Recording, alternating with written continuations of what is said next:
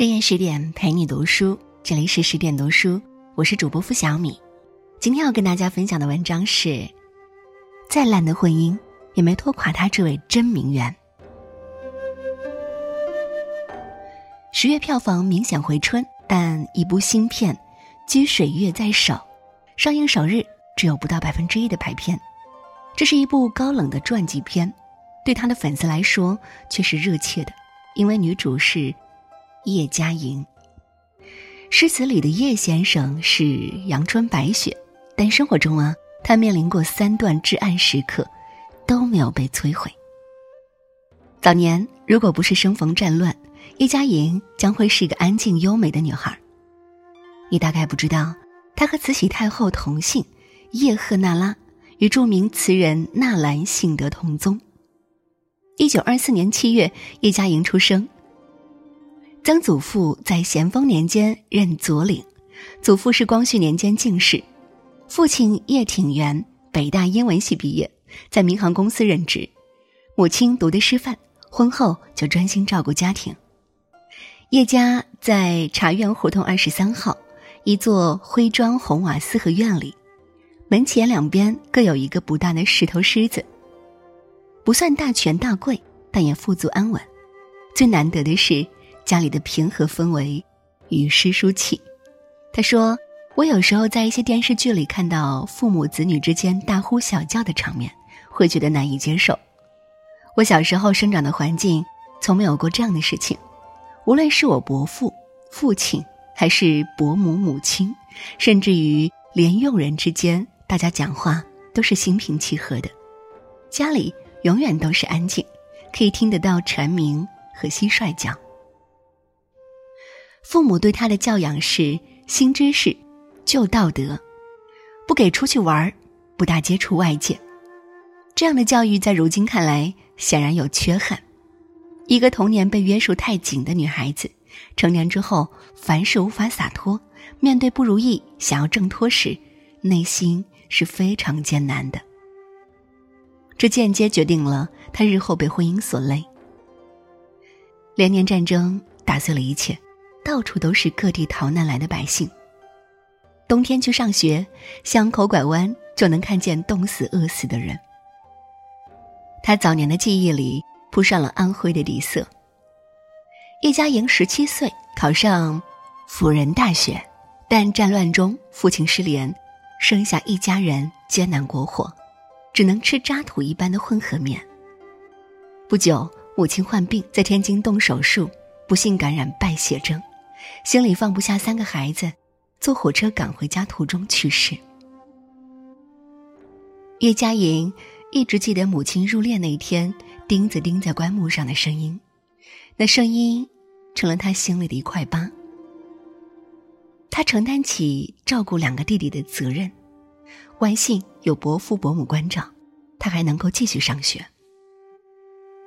在辅仁大学遇见了影响他一生的导师。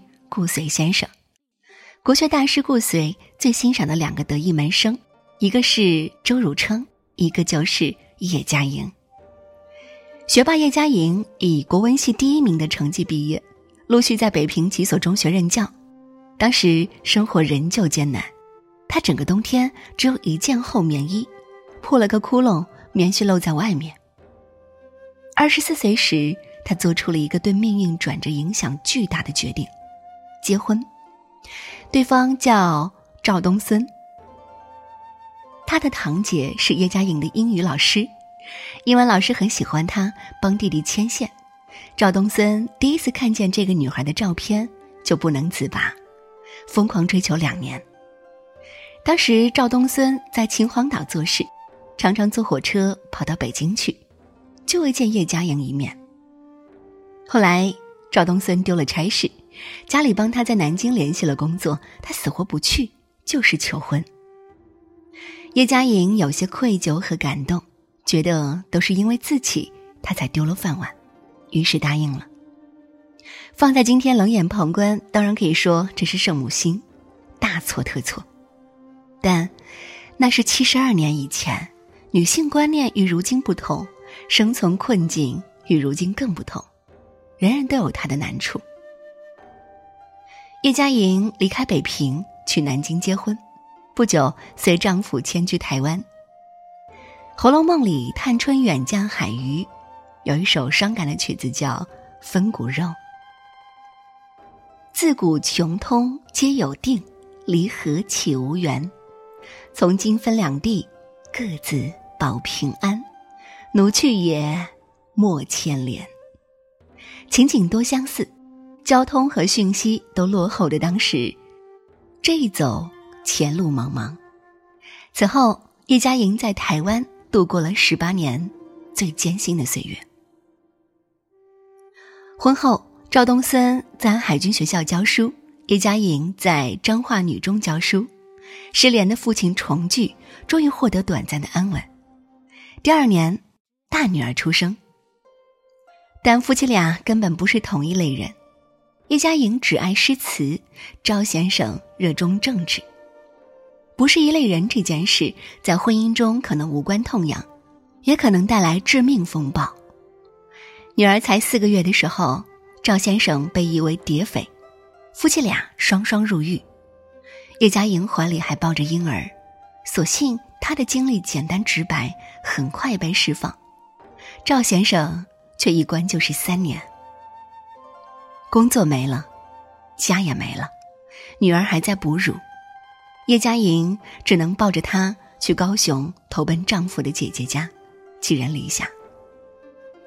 男女老幼一大家子人，房子不够住，叶嘉莹只能在走廊小心翼翼铺下凉席，打地铺睡，怕被人嘲笑。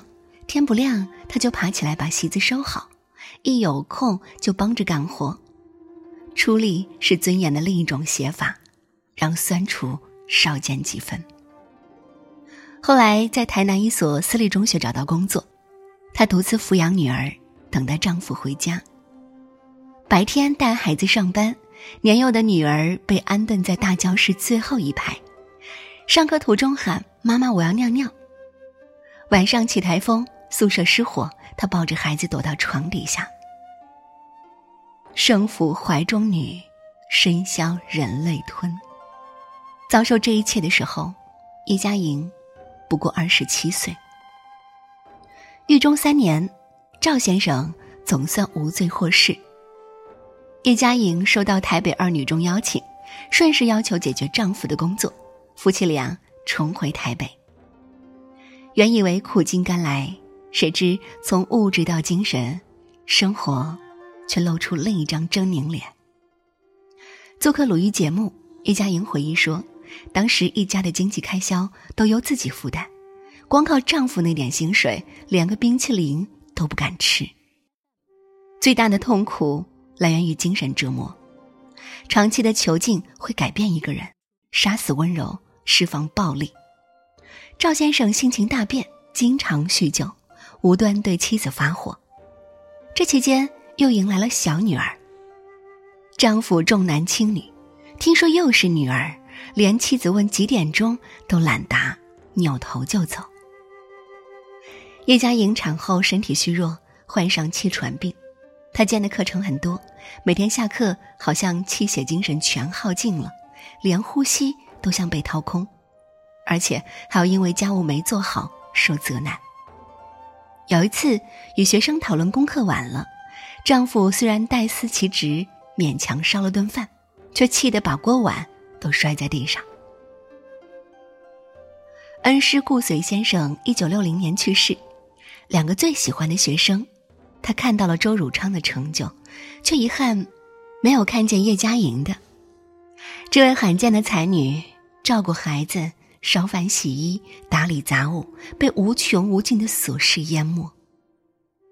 这也是很多年里。优秀男人和女人的差别待遇，男人的成就是太阳，妻子家人都在他既定的轨道里膜拜光热，并为之欢欣付出；女人的成就就是月亮，仍要围绕另一个轨道旋转，光芒的另一面是坑坑洼洼的暗自孤独。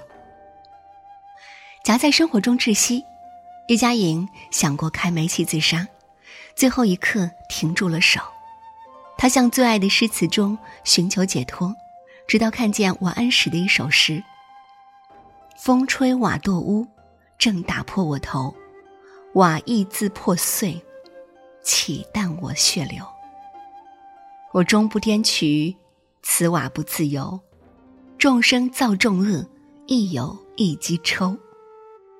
不如意的丈夫，不就是那块被风吹落的瓦吗？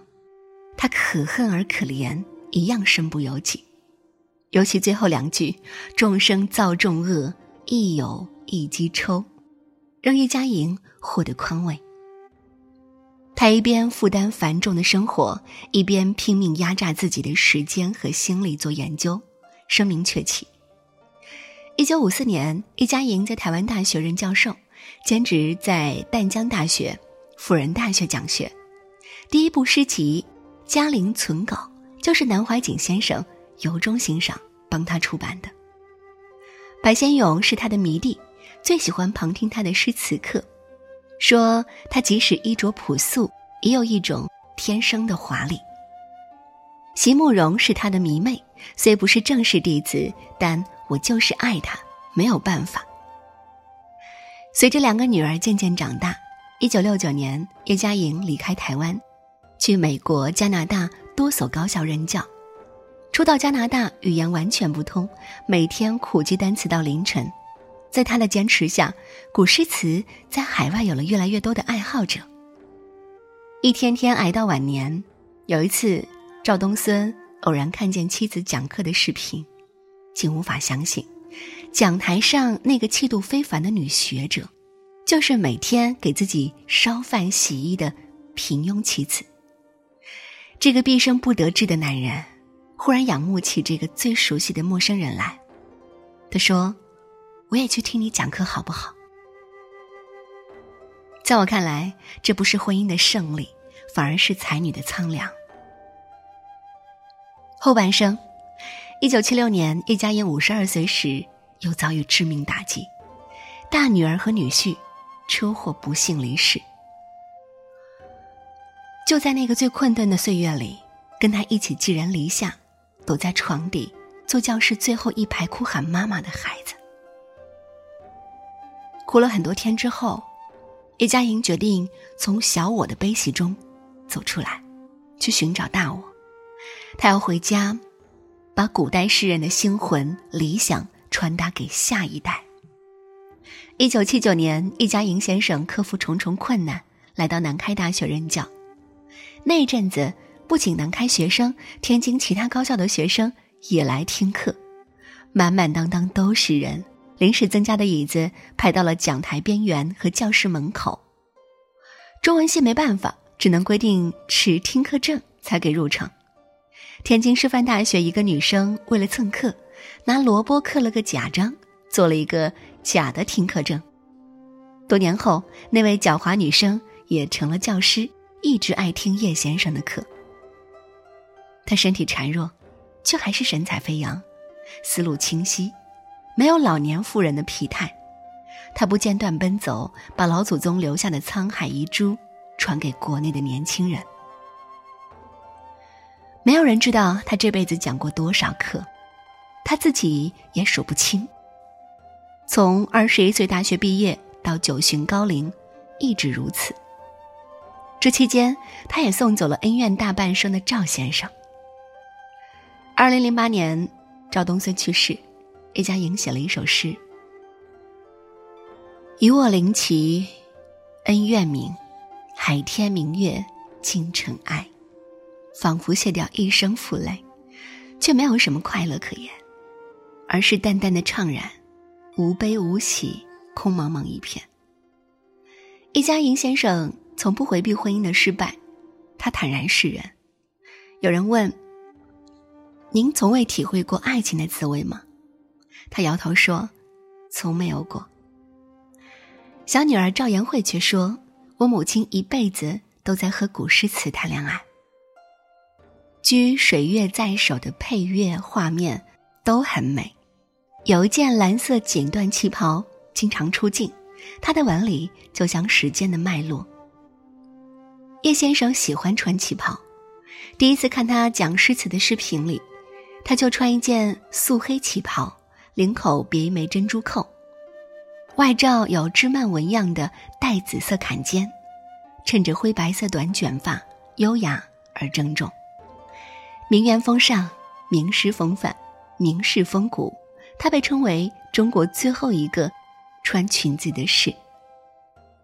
二零一八年、二零一九年，叶嘉莹先生分两次向南开捐赠三千五百六十八万元，这是他的毕生积蓄，包括变卖了天津和北京两处房产所得，真真正正是裸捐了。我们都知道马斯洛五个需求层次：生理、安全、归属与爱、尊重、自我实现。一般人都是由低到高，叶嘉莹先生。却直接实现了需求跨越，这太罕见。如果不是对一种事物由衷的热爱，根本做不到。我认为，除了诗词，叶先生教会女孩们的另一件事是如何面对生活的刁难。喋喋不休，两败俱伤，撕扯胜负。同样被困在婚姻的一地鸡毛里，同样没有体会过爱情的眷顾。有的女人活成了被嫌弃的松子，另一种女性却自己生出骨骼，她不必匍匐在地，可以骄傲站直，被更多的人爱。灵魂的温度，到底跟别人无关。深夜十点陪你读书，这里是十点读书，我是主播付小米。更多美文，请继续关注十点读书，也欢迎把我们推荐给你的朋友和家人。一起在阅读里成为更好的自己，下期见。